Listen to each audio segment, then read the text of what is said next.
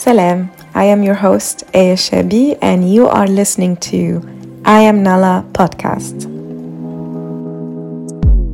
Welcome to another episode of I Am Nala podcast. My guest today is the spokesperson of the government of Rwanda, Yolande Makolo. Uh, welcome, Yolande. How are you? Thank you. Uh, I'm fine. Thanks for having me. Thank you for joining us. In three words, who is Yolande? Yolande is a civil servant. Uh, one more word? A mother. A mother.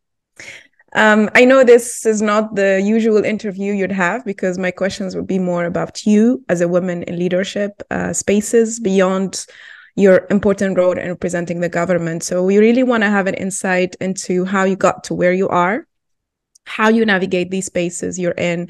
We get to know Yolande the person, Yolande the human, and the professional, of course. Um, so I, I want to start from your life between Canada and Rwanda, and how did you grow up, and how was the transition? I actually grew up in Kenya. I grew up in. I was born in uh, the DRC. Um, I'm half Congolese, actually. Uh, my father was Congolese, and my mom is uh, was Rwandan. Uh, but I grew up in Kenya as a refugee uh, with um, with my mom. My dad died when I was young, and we moved to Rwanda when I was a child. Uh, my mom was a widow with uh, you know five kids, so I grew up, went to uh, primary school and secondary school in Nairobi, um, and then I moved to Canada when I went to university. So what what, what age was that when you moved to Nairobi? I, I moved to Nairobi when I was four. Hmm. So do you feel like Pan African because you moved to different places? Completely, because I was I was born in uh, in Lubumbashi in the DRC, um, and I spoke uh, when I was a child. I spoke uh, Chiluba, and uh, which is one of the languages in the DRC, and Swahili, and then um, in Nairobi and, and French. And when I moved to to Nairobi, I learned English and Kenyan Swahili. Um, so and then then when I moved back to Rwanda, uh, my Kinyarwanda is uh, still improving. So I, I really feel uh, uh very very African, very Pan African. Hmm. Um. So, did you have in mind from that journey, uh, especially after university, that you would work in government? Was that something, or what was the dream when you were a little girl and you're like, I want to be this profession? Well, I've always want I've always been fascinated by media, and uh, since I was um, uh, basically a, a, young teenager, I was um, very interested in the aspect of representation. How how people represented? How do people present themselves? Who represents represents them? Uh, what, what, what, who talks about their experience, especially in the media? Know, I, was, I was growing up um, at a time when CNN was becoming a, a big thing, um, and uh, we're getting used to this cycle of 24 hour news. I saw, I saw people in the news uh, representing different causes and different governments and so forth. Uh, not many women, but there were a few who stood out back then. And I, I, thought that was fascinating that someone could actually speak for their organization or their country. And that I, I thought that was really attractive. And I wanted to find a way to get involved in something in that sector. So you started then working in the media. Yes, I, I mean, uh, I only I uh, I studied film and, and language at university, and um, and and I came back to to Rwanda to work for the government. I, I, I after what happened in Rwanda actually in '94 with the genocide against the Tutsi, which happened when I was in university. Um, I had I, I didn't have any plans to to come back to Rwanda after what had happened to all that I had seen that had happened here. And um, I, I was I was okay living in Canada. I was you know satisfied in in you know with you know basic things. I felt that I was you know safe and I would do okay uh, there. And then 9/11 happened. Uh, 9/11 happened, and that was a big lesson for me because then I realized that even though I'm not, I claimed not to be interested in politics, politics was interested in me. wherever I am, and uh, and and really nowhere in the world is safe unless people work for it. And I, I felt compelled to be involved in something that was meaningful, that would be close to my people, and not hide uh, from you know the challenges that this region was was facing, especially my country. And because I belong to you know the three countries in this region, especially, so I decided to come back, and I I came straight to work for for the government of Rwanda. I was I was fortunate enough to get a job in, in the government in communications, and I've been in government uh, since. And it's been it's been it's 20 years now, and it's passed by so fast. Uh, my head my head keeps spinning since the day one, since the day I got here in January 2003 until now. It's never stopped. It's complete. It's nonstop. I mean, Rwanda is constantly on the move. Huge, huge challenges. Um, many changes happening very, very fast. Um, it's um, it's it's exciting. It's hard work, um, but it's um, it's it's very interesting for me, and uh, I'm completely completely taken by this. Uh, so th- there's a lot going on on a, on a personal level with with my family, and uh, w- with work and belonging to a country that you know that means something that is trying to do the best that it can with what it has as part of this continent. And um, I, I, think I made I made the right decision to to come home, not only to Rwanda but come home to to Africa and be part of uh, making this uh, our country and our continent better mm. to the extent I can. It's it sounds like it's a calling.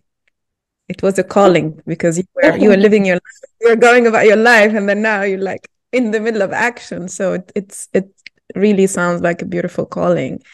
Um, Rwanda is is uh, of course known for being um, you know having a parliament that has a majority women and uh, having women in key leadership positions and so on but you know even though when women occupy their their spaces doesn't mean patriarchy disappears um, on a daily basis and daily experience so while navigating government, navigating media spaces and communication um, career. What how how did patriarchy manifest for you? What did you face as as a woman? Um, it definitely exists, not only in the workplace but uh, within society in, in, general. I think uh, I'm personally very lucky to have worked and continue to work for um, a president that's a champion for for women empowerment and and equality, real equality. Um, and uh, having this kind of uh, orientation from the very top uh, and w- working hard to bring everyone along and, and, and leading by example, you know, uh, there's so many women in the, the, president's office, in the ministries, the cabinet is, I think, half women right now. Um, so we, we, we have a president who not only just says it, but he actually shows it, and he's not shy to talk about women empowerment and the issues that women women face. Um, and um, but it's uh, of course it helps um, it brings uh, even those who are not somewhat reluctant uh, along. But then we um, you know we take this these positions and um, which are right basically. We, we, have a right to be here. Uh, Rwanda is uh, 51 or 52 percent women right now. And uh, I mean we always say I mean the president says not involving women to the fullest extent that you can is just basically shooting yourself in the foot. You need everyone. There's so much work to do in Rwanda. So we fully occupy these places when we when we get here.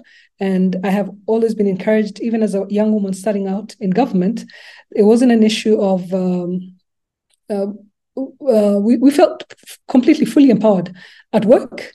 Um, and uh, but then uh, when we encountered uh, you know challenges with with patriarchy, then we navigate around those um, using our positions, but also using our own cultural um, awareness. I mean, in Rwanda, Rwandans, um, there's a, I mean, in general, Rwandan Rwandans respect women at, at some level. Um, so it's it's a question of of balancing um, and getting things done by using a combination of the clout that you get from being in positions of responsibility, but the knowledge that we have of what works in our culture and where, where there's cultural aspects that that that are an obstacle uh, we're encouraged to just push that away.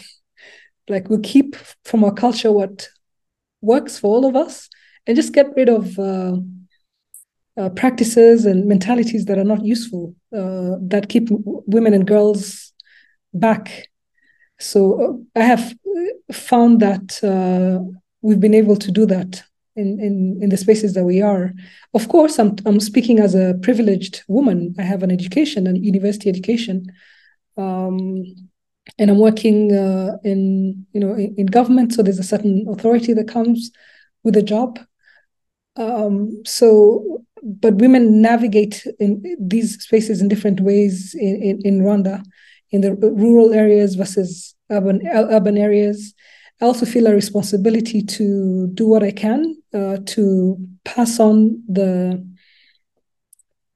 uh, what what I have learned and what I have in this position to younger women, to uh, to women who are um, in different situations. For instance, I really believe in uh, solidarity between urban and rural women because in many ways we we are. Um, in, in some in some ways we are we have more privileges than they do, not just eco- economically. So I, I, I think me and my peers also have a responsibility to reach out, hold hands, um, and and you know move together with the women who are not necessarily in positions that, that we're in, and also um, just ensure that we are in, in the in the work that we do, especially in policy making, to really have that in mind. How how does that how does this policy affect women of different backgrounds?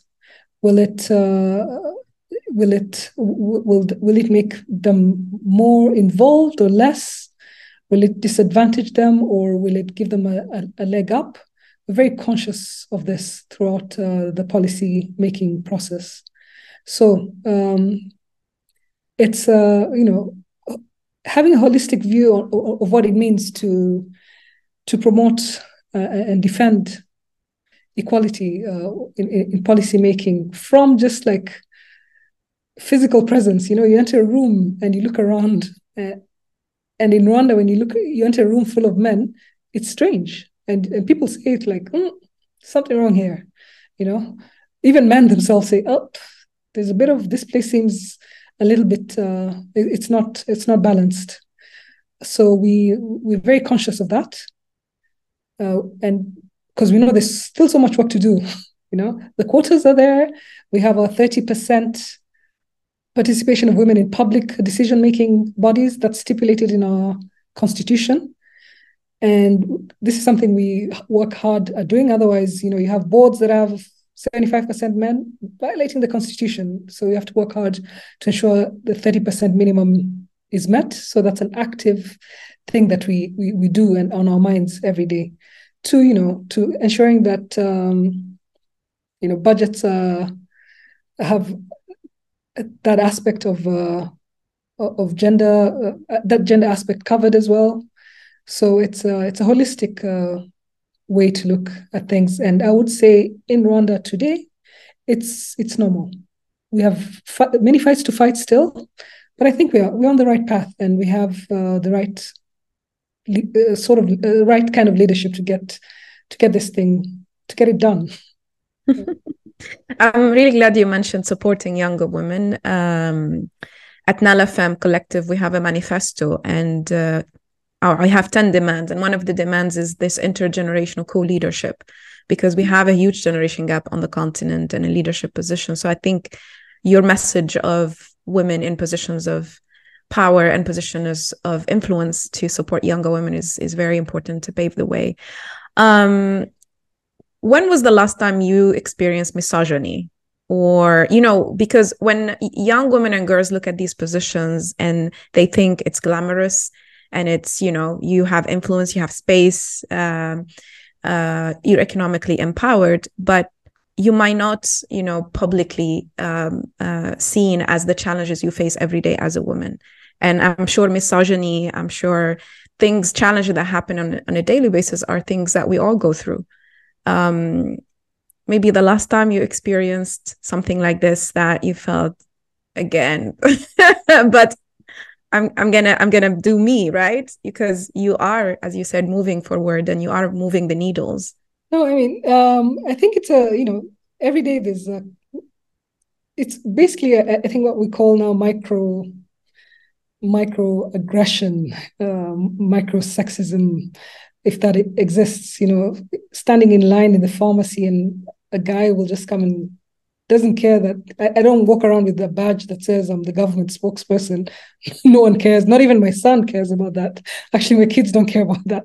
But you know, in the pharmacy, um, standing in line, and someone will just come in front of you, and you'll be like, "Excuse me, sir, there's a there's a line here. You can you can't do that in a supermarket or pharmacy." It, traffic in traffic, uh, aggressive driving every day.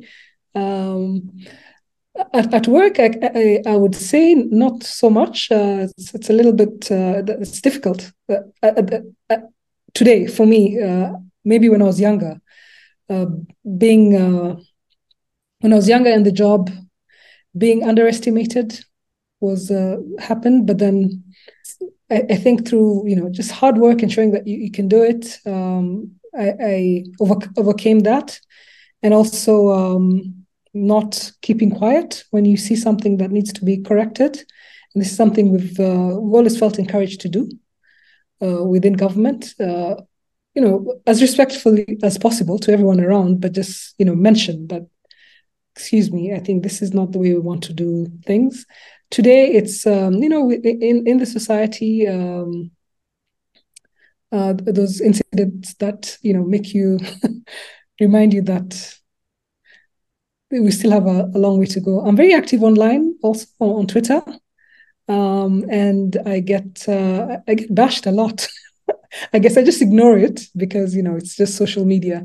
But a lot of that, those uh, it's not criticism. The, the insults uh, sometimes get very uh, you know misogynistic. Um, but uh, not that it, it, it, doesn't really disturb me. I think it disturbs my kids more than it disturbs me but it's it's not nice to see. I think it's it's mostly mostly that, and I think even in family situations sometimes, um, when you point out things that are that should be done better, and then you tend to get a reputation as uh, the person who speaks a lot.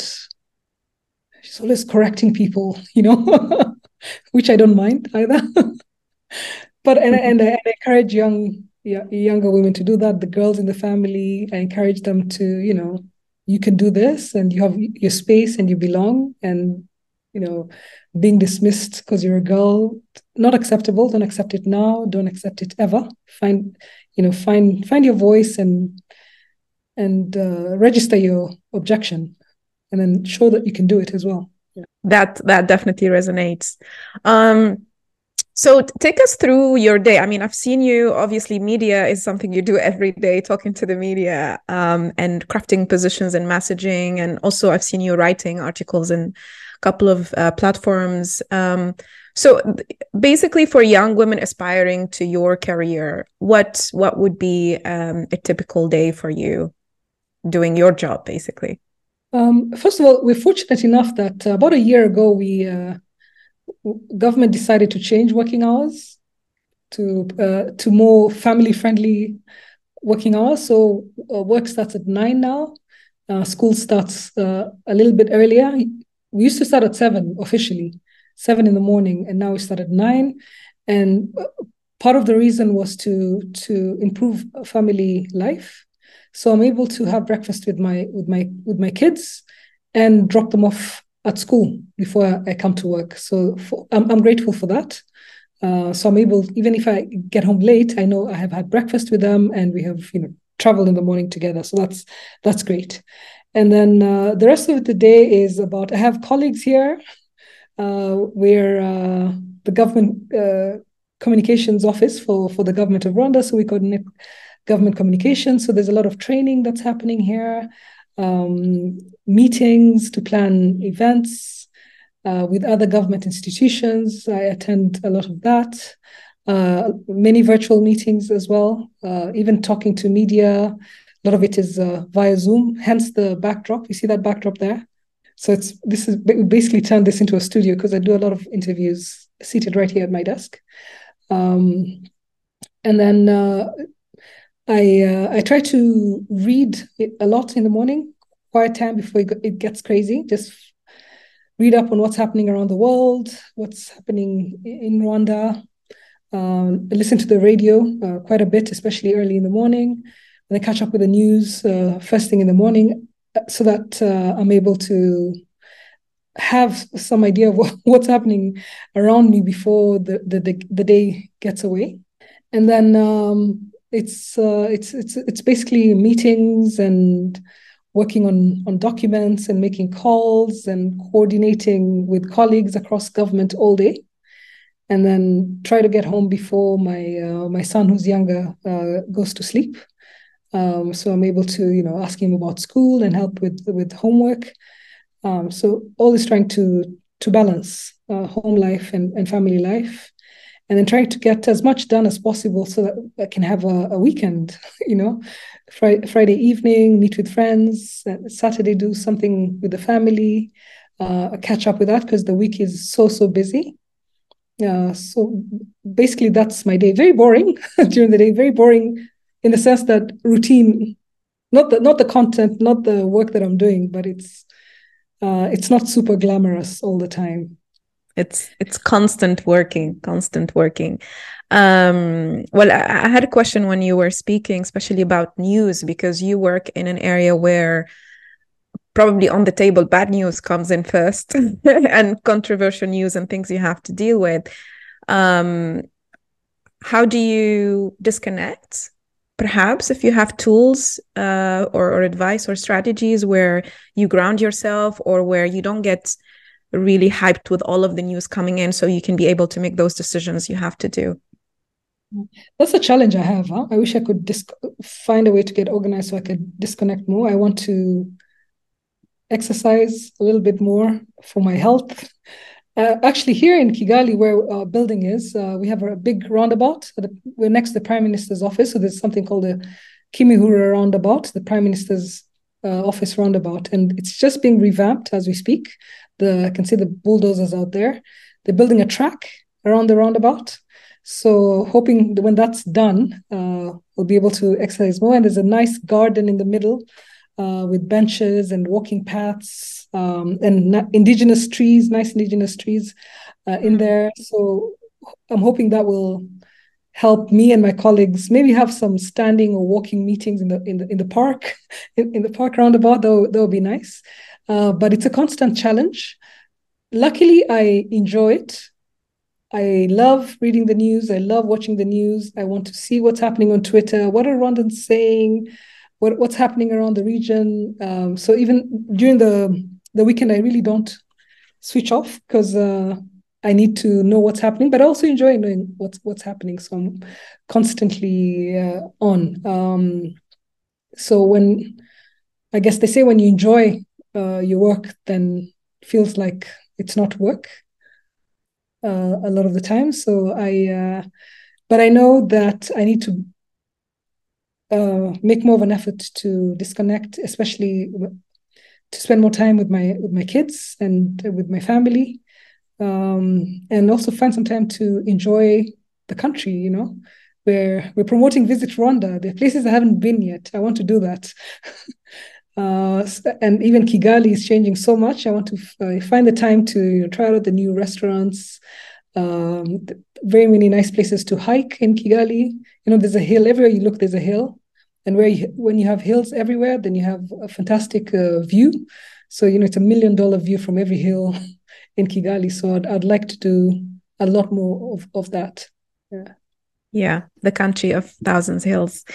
Um, yeah, since you talked about Visit Rwanda, what do you think uh, to the young people listening to us would be the top sectors to really invest in if you, they want to embark on Rwanda?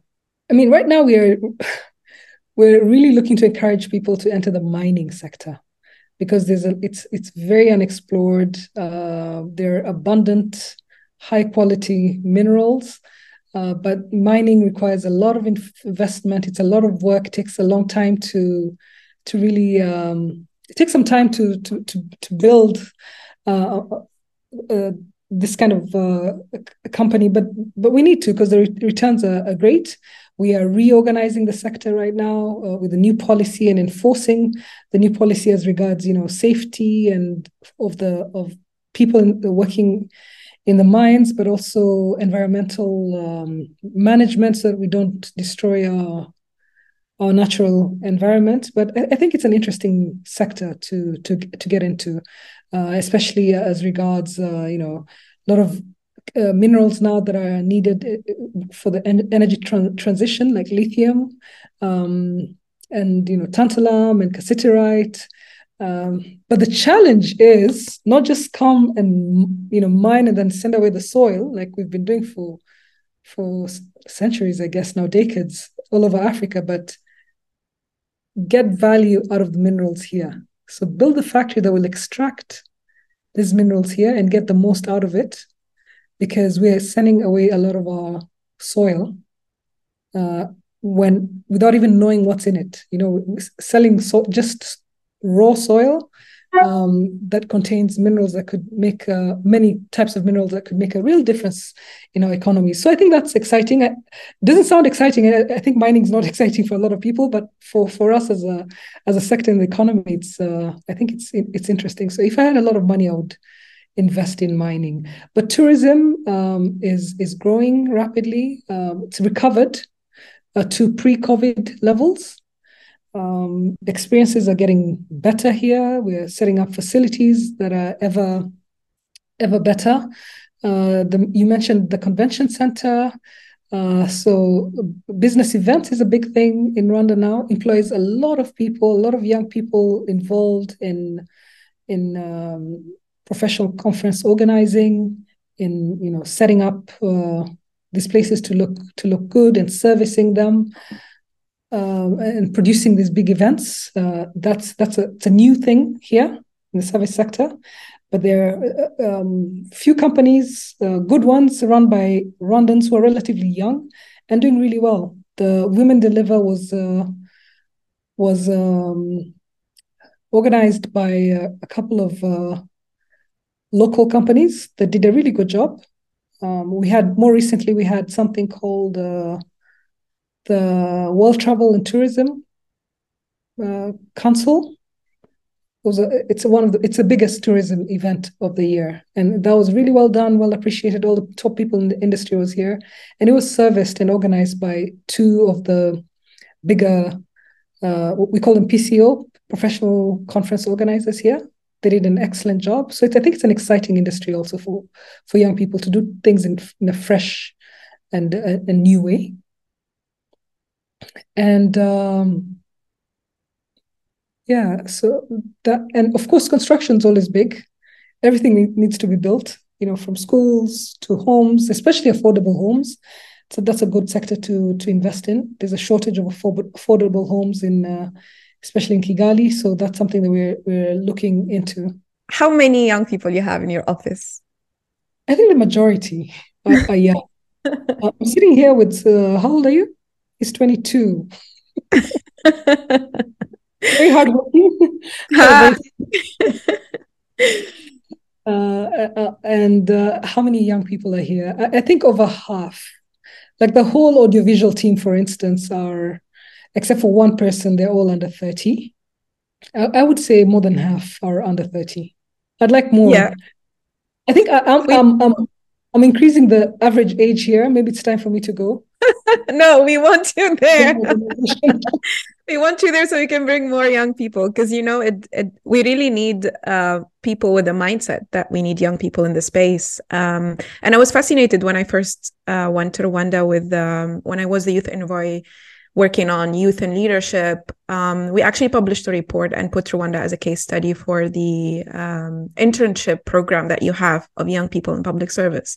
It's actually the largest on the continent. And then a lot of young people are retained after that type of opportunity. So I think it's important that a lot of people in these spaces of leadership to consider what is the average age of my office and how many young people I have in my office. So, uh, so I'm glad you are also an example of that. I wanted to ask about um, your speech writing because you were a speech writer, and I wanted to know what was maybe the memorable speech that you've ever written and why. Uh, well, all the speeches I've worked on, it's always been with a team.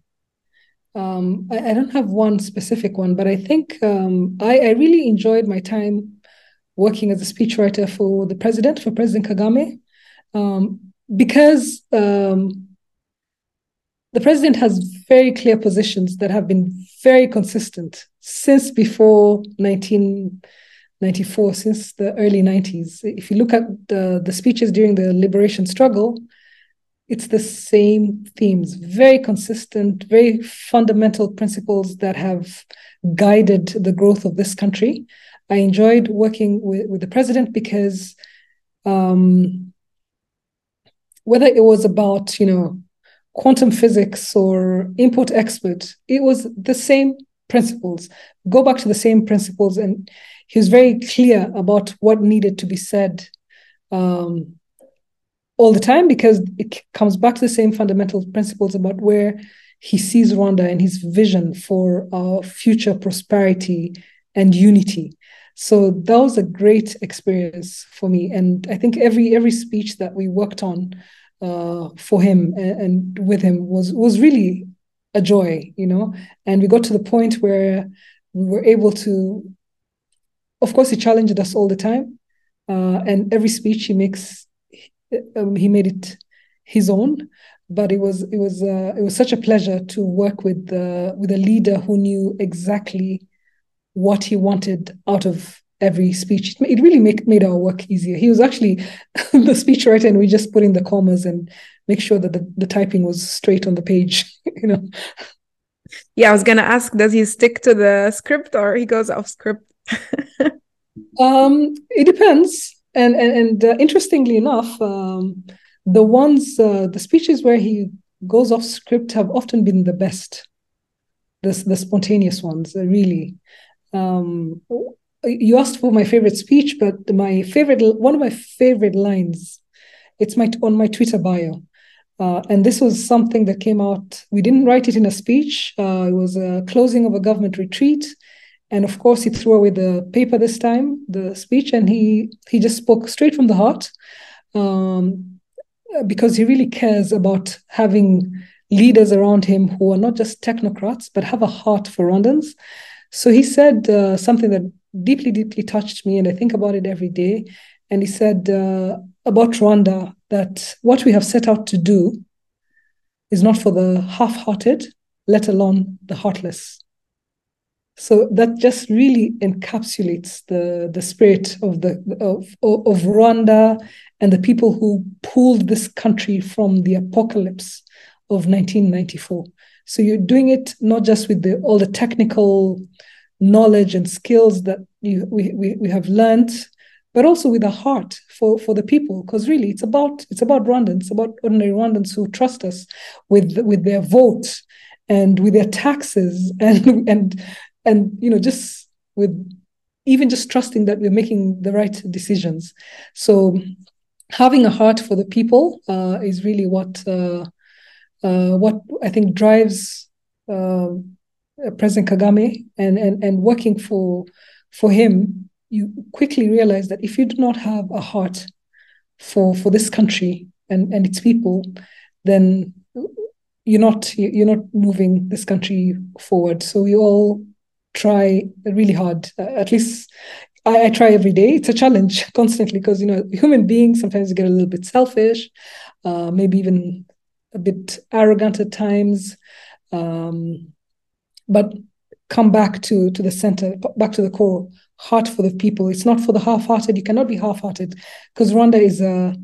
Uh, uh, it's too important and it's it's uh, many complicated problems that we have to solve so you have to be all in so that's that's that was my favorite line from from the president's speech and um, i did not write it um, what what has been your proudest uh, moment or you consider achievement throughout these 20 years? Uh, so many, um, uh, so many proud moments being part of this team. Really, uh, we uh, so many things that we've done together with with very little. I mean, and when you get feedback from, I think the the, the major events that we organize, for instance, um, that seem very overwhelming because we're in the eye, we're everyone is watching what's happening here. Uh, we we we hosted the Commonwealth Heads of Government Forum um, last year, Heads of Government Summit. Last year, we had uh, close to 30 heads of uh, state here in June of last year. Um, that was uh, and had been postponed for a while because of COVID, so we finally got it done and that was a that was a proud moment for us because that was the it was a, the most number of heads of state we've ever had here from all over the world and multiple venues and we were able to to to to pull it off uh, without without incident our guests were happy uh, that was a really proud moment for for me and there have been many uh, moments like that where we are faced with this big, overwhelming task. And the only way to do it is, you know, just to push through and with a with a uh, not just technically again, but actually caring about getting it done properly. And we have so many people in government, a lot of young people as well, just working day and night uh, to get this done. A lot of women, especially in event, there's so many women in, involved in this. Um, and when we get things like this done, it's really a, a source of great satisfaction and, and, pride for for all of us. And I'm I'm really really happy to be to have played a small part in that. So it's great to be part of this team. It's like you know, it feels like yeah years. um, I think I uh, maybe share about our latest uh, ongoing campaign sure. that we're working on with, uh, with the colleagues here at the president's office uh, sorry, not at the, at the uh, government communications office. We have a campaign called Tunywe Less.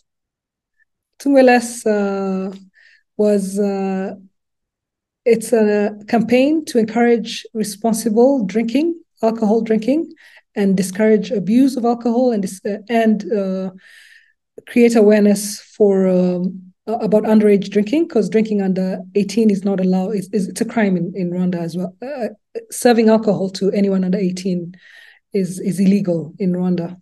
So recently um, we were thinking of uh, the next phase of our campaign uh, a couple of months ago and we decided to as management to give this campaign to the staff the younger staff under 30 staff uh, actually the under 28 uh, in their 20s because like the managers are not going to decide on this campaign because they have no idea what's going on with young people uh, partying and uh, overindulging in alcohol and you know endangering their health and their safety so uh, the young people came up with something that would never have thought of uh, so we have what's called Tunywe Less campaign. Tunywe means let's drink less.